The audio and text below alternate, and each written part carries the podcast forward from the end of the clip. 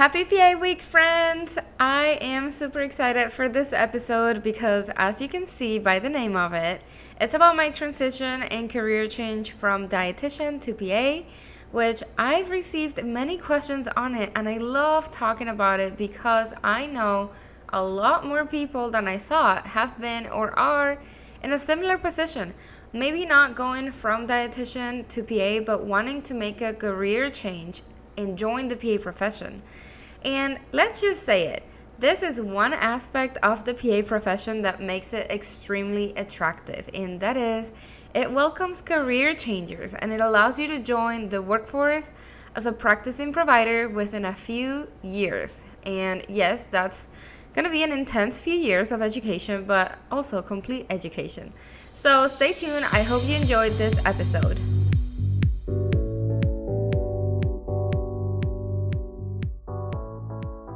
Welcome to the Making of a Physician Assistant, a podcast created for all PA rising stars.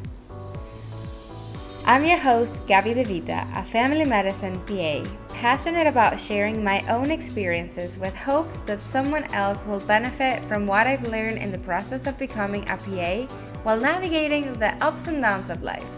Each episode, you'll hear from me and our amazing guests as we share valuable tips, tools, and experiences all related to a career as a PA and life in and out of the job. I'm on a mission to help you become and thrive as a physician assistant and create the work life balance we all aspire for. So, if you're ready, join me in the making of a physician assistant.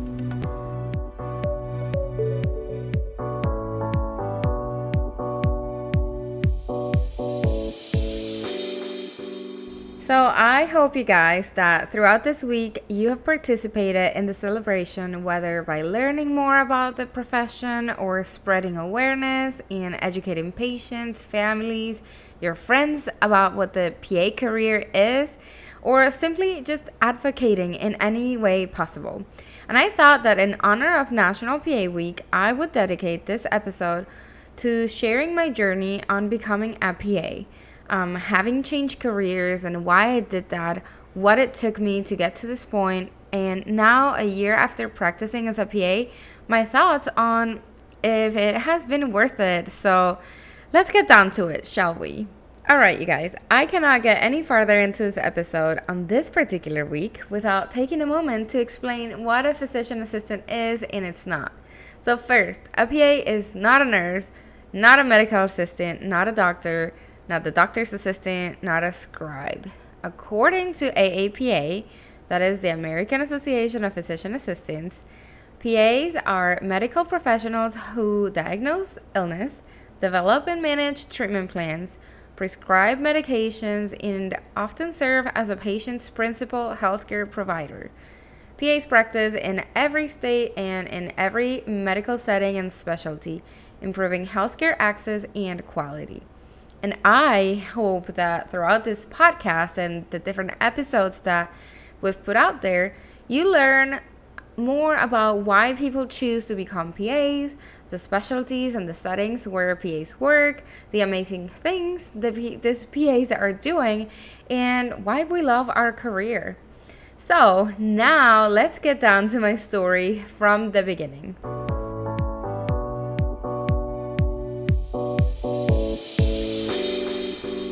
Let me take you back to where it all started. I am originally from Venezuela. I was born and raised in Caracas, and that means my native language is actually Spanish, and English is my second language.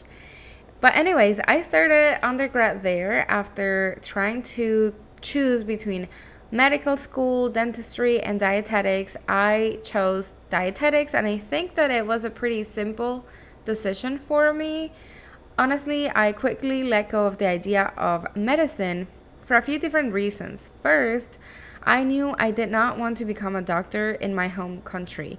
Unfortunately, the socioeconomic situation of the country was just going downhill and it is still pretty bad, but at that time I had heard way too many horror stories from residents about the hospitals where they were going to do their uh, residency and kind of, I mean, these doctors were risking their lives. The one that just did it for me was a resident who told me about um, they were suturing a gang member and there was another gang member there pointing a gun at their head, you know, asking them to save this person.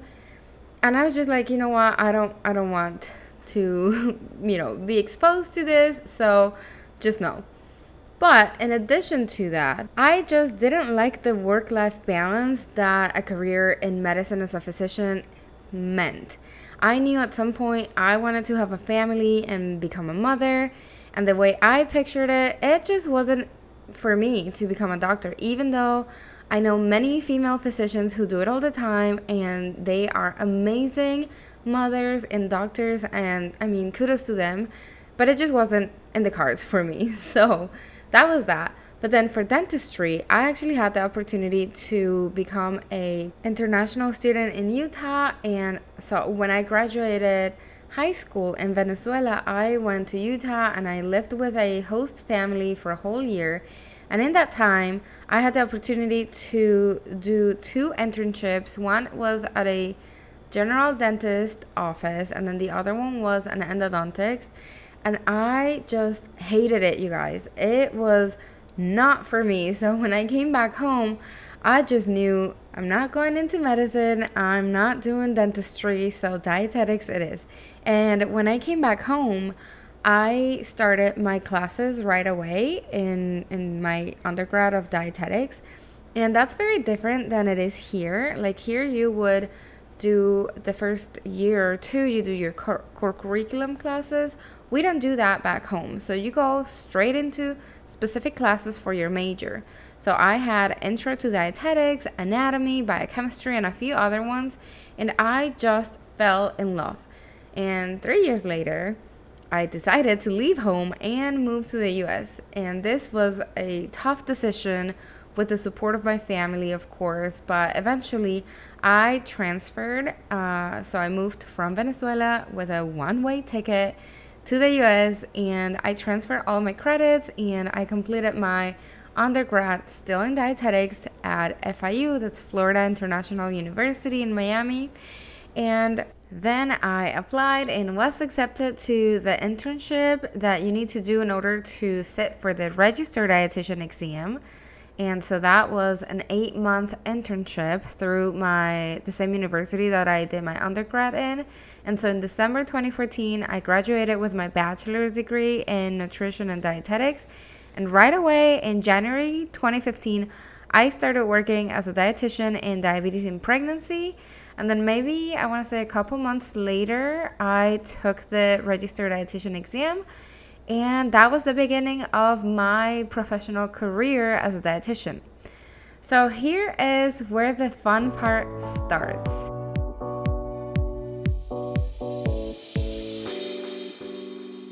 So, now let me tell you about this job because here is where my interest in something other than dietetics started, and this is how it began. I started this job with teaching gestational diabetes classes in one on one sessions to pregnant women with diabetes. And then I started to teach them about oral medications that we would use, like metformin, glyburide. Then I progressed into teaching about insulin. But then it became really fun, and I started learning about when to start insulin, how to interpret patterns, how to adjust dosing during pregnancy, and I quickly earned privileges from my supervising physician to do this on my own. And that was a huge accomplishment. So, this got me thinking about what else can I learn and how else can I grow to help my patients outside of diabetes. So, I kind of started feeling a little bit limited in my scope of practice. And so I just decided to do some research. And, you know, eventually I came around the PA profession. Coincidentally, around that time, the Academy of Nutrition and Dietetics and CDR, which is our credentialing body, were discussing requiring a master's degree for future new grads. So, with that, I just knew I needed to advance my studies so I could remain competitive as well. So, it was just, it's kind of funny because one of my coworkers actually said oh, one day, this is one day, we were talking about, you know, what things I could do. And she just said, you would make a great PA CDE. And I was like, hmm, tell me more about what a PA is. Because I don't think at that time I'd actually come across the PA profession yet. So she kind of briefly explained it and mentioned that a PA had just started working in the clinic and that maybe I should just, you know, go and talk to her. So I did. And since I was really, you know, serious about my next move, I didn't think twice and I just started doing extensive research, like massive research on this PA thing. I was like, let me see. I think she has a good point here. So, within probably like two months, I had already made a decision. And this was like December 2016 or maybe like November. And then 2017, I just kind of prepared for the whole process and I started PA school in 2018. So it was like game on. I was just, you know, going, going, going. I set my mind for that and made it happen and here we are.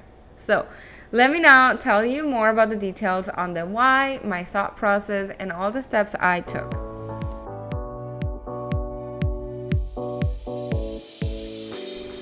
So, first, from my research in networking, I gathered that number one, becoming a PA meant significantly expanding my scope of practice as a medical provider.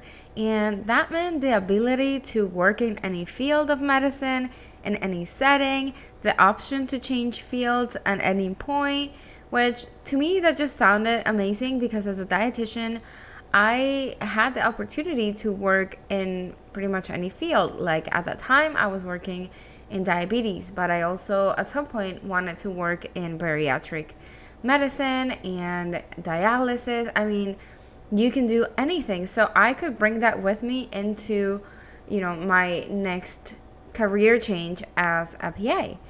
It also meant at least doubling my income. As a dietitian, I was making somewhere between 45 and maybe just over 50k a year and I was having trouble changing jobs after 3 years to one that would pay me more than that. Um, and also, I was just not getting a raise, a significant raise, I guess you could say, at work. So financially, dietitian was just not working for me any longer. And I had learned that PAs come out of school with a potential to earn 90 to 100,000 in their first year. And that trend was increasing to maybe 100 to 110 as a starting salary. So that was also pretty attractive. Um, the next thing that was good that sounded really good to me was it meant um, going back to school for just two or three years which is the average for a master's program. And there was a school in my area that offered a full-time and a part-time option. So I could potentially choose to work if I wanted to through PA school or most of PA school, or just simply quit and go all in. And then the last thing is the life, the work life balance seemed perfect for me and what I had in mind when it came to wanting to start a family in the future, raising a family. And so, even if I ever wanted to just work part time or per diem, I would still have a decent income from my side. So honestly, there were no downsides to it. So my husband and I sat down and you know, even though at the beginning it was kind of funny because one day I just came home and I said something like I want to go back to school. And he's like, Yeah, that's great. What for? Well, it's PA, so it's physician assistant. I explained what that was but I said, you know, it's a two year full time program and I can't work and it's gonna be about a thousand, a hundred dollars. And I guess we would need to take loans for that. He's like, What? Like, we had no loans. We had, you know, a very comfortable life at that point. It's like, oh my goodness, let's just think about this. and so we did. And, you know, we explored the pros and the cons and our finances, our goals our logistics, all the preparation that I would need to do. And it made sense. It made so much sense for us. And he was just so supportive.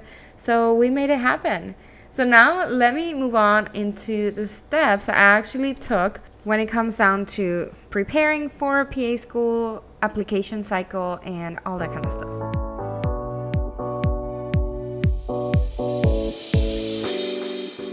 So, obviously, the first thing I did was research what kind of things did I need in order to apply to PA school and be a successful applicant. So, meaning to get accepted that cycle. I learned that I needed a few classes, volunteering, shadowing, tests like the GRE. And so, based on that information, I kind of set up a timeline. And around this time, I was actually also studying to become a CDE, which is a certified diabetes educator, because that was just kind of the plan in my job and you know what I was doing at the time. And with that, I kind of plan in my head to maybe apply in 2018 and to start in 2019. But then when I looked down at everything um, that I was gonna need, in which I'm gonna walk you through in just a second, I decided to do it a whole year earlier. And so 2017 ended up being a crazy year, but it all worked out. So, as far as classes, I'd made sure to look for programs with the shortest list of prerequisite classes based on what I already had and considering that I had a few international courses from, you know, when I was back in Venezuela. But I did have to take about 7 classes totals, which was kind of hectic because I ended up taking a few classes at two different community college and different location, like pretty far apart from each other. and then I also took some classes at a local university which I did some online and then some in person. Then, as far as tests, I had to take the TOEFL, which is uh, like an English proficiency exam for people who speak English as a second language. And so, I, even though I had already taken this back in like 2010 or 11 when I moved to the US, and I had already graduated with my undergrad here in the US, one of the programs that I was going to apply required this. So I had to take that exam. And then I had to take the GRE as well. And so if you were wondering, my score was something like 151, 151, and then 4.5 for the writing. Then, as far as shadowing, it's really not required, at least not for the schools that I applied to, but it was highly recommended. And honestly, there's a reason why this is recommended. It is going to help you so much to understand the profession and how PAs work in different fields. So I used my networking skills and I was able to shadow a PA in the urgent care, in OB triage, in the ER, and then also an endocrinology physician. The last one was volunteering. So I initially didn't really put much effort into it because I thought that I had enough hours from undergrad, even though that was, you know, I don't know, like three, four years ago from like by the time that I applied. But also, I really didn't have any extra time in the first half of that year since I had decided to do all kinds of stuff, like taking classes and studying for the GRE for my CDE exam and then the English exam. I mean, it was kind of crazy. But then the second half of the year, I did make sure to go and do some volunteering hours. And this was honestly because I was rejected from the first program that I applied to. So let me explain that here. I applied to two programs. They had different deadlines. One was September 1st, and they had rolling admissions. And then the second one had a deadline of January 15th of the following year and they didn't have rolling admissions. So I had the opportunity to just, you know, I could literally submit January 14th and be fine because they weren't going to be looking at applications until they closed the cycle. So with that, um, I think I submitted my first one around July or August. And then I honestly can't remember if I was rejected first, or I just kind of had the feeling and I started looking at my application to see where I could improve. But, anyways, the point is that I figured out I needed more volunteering hours that were current. So I went crazy, and that second half of the year, or like those last few months of the year, I started volunteering like at three different places to gain hours and be able to include those on my second like application of that cycle. And that worked for me. So the next was just a waiting game. So I heard back, I think around March, I had my interview, and then by April or May, I was accepted. I put in my notice at work, which was really exciting. And so my last day was sometime around June, like end of June. And so I had a two month vacation before I started PA school, and it was the best. And you can actually go back to my other episode where I talk about what to do before you start PA school because I used this two months to prepare, and it was great. So now, before we wrap up, let me just talk about the actual transition and some of the questions that I've gotten, like how did it help me, and you know, not just during PA school, but now as a provider, and if it was all worth it.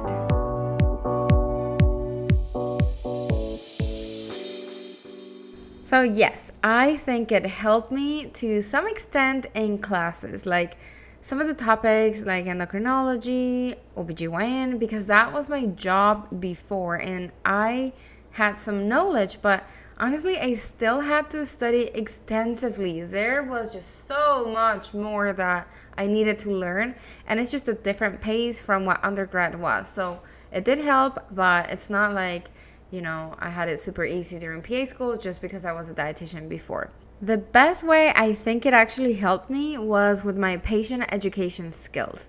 As a dietitian, I spent almost all of my time educating patients and giving them advice and you know, doing motivational interviewing and things like that. And so during rotations, I kind of already knew how to talk to patients, how to open up a conversation. And so I was comfortable in that sense. Now, now that I have been a PA for one year, I can say with 100% certainty that it was the best career move I could have done and if you ask me, would I do it again? Yes, yes, yes, yes. I would totally do it again. I love that I can confidently talk about diet and nutrition with my patients and having my credentials as a dietitian and also as a diabetes educator. I feel like it helps position me as someone they can really trust when it comes to nutrition advice. And if you are a dietitian or a diabetes educator and you're wondering if I still have my credentials, Yes, I do. I don't know if I'm going to keep them though because I have to pay for the, you know, I have to pay for the uh, certification every year and things like that. And I don't think I, I don't know. I don't know yet if I'm going to keep them. The CDE, my diabetes education one, for sure, I'm always going to keep as long as I'm working in, you know, I feel like family medicine or somewhere where I can use it. But if I ever move to something like surgery, I don't know how helpful it'll be for me to have them. But, anyways, um, the last thing is the financial aspect. I think I was right. My husband and I were right when it came to the math that we did because I was able to find a job that pays the range that we had done the math for. And so that was just a huge consideration and the return on investment, it was just perfect. It worked out really well. So let's wrap up, you guys. If you are still listening, thank you so much for the support. I hope this has been a great episode and one that you've enjoyed. This was just my story and my experience going from dietitian to PA. But I know there's a lot of people out there kind of considering a career change, not sure if they should. Maybe, you know, they are Maybe you're worried about your money or your age. And here's what I can say, and I think this applies for anyone, whether you are considering a career change or you're just simply lost right now. If you're in a gap year after undergrad and you don't know what to do. So here's what I have to say. Number one, you're never too old to pursue your dreams and your goals. Don't let that stop you. In my class, we had people of all ages. We had like 20 year olds, all to 50 plus. And for me, I was a little bit older than the average, even. Um, but, you know, who cares? You do you. Number two, yes, do your math, sit down, calculate your budget, your return on investment, and if it sounds like too much, Look around for affordable options. There are ways for you to stay within a certain budget. There are ways that you can save some money. You know, maybe don't choose the school with the highest tuition. But yes, PA school it's going to be expensive, but don't let that take away your dreams. Just know that almost everyone takes out loans for PA school. And what you need to do is be smart about it. There are plenty of resources and you know ways to teach yourself about it. And if you actually go back to episode number three in this podcast i did one with kristen and she is a financial coach for healthcare providers and so or healthcare you know people like you and me. So make sure you go listen to that and you can learn a little bit about how to be smart about your finances. And the last thing i have to say is yes change is always scary but it also tends to be rewarding. So keep that in mind. You know, be sure you know your why. Why are you doing this move? What is making you, you know, move forward? And write it down and remind yourself every day. Talk to your support system. Ask for help if you need. But don't let anything get in the way of you achieving your goals and your dreams. Remember, you can achieve anything you set your mind to. So that's it. That was my journey. That was my experience. I'm going to leave you with that. And I hope that in this episode, you either learned something or became inspired or became motivated to continue on your journey to becoming a PA. And I would love to hear from you guys on my Instagram at it's Gaby the PA or make sure to leave, you know, a five star review and a comment and share this with other future PAs, new grads, or just simply anyone interested in the PA profession or learning about it. So I hope you guys have a wonderful rest of your week. I will talk to you next week. All right, you guys, that is it for this week's episode of The Making of a Physician Assistant. I hope you learned a thing or two today, and if you did and enjoyed listening, please subscribe, share, and leave a review. I would love to hear your thoughts or any ideas for future topics. I'm your host, Gaby DeVita. You can find me on Instagram at It's Gaby the PA. In the meantime, thank you for listening. We will talk again next week.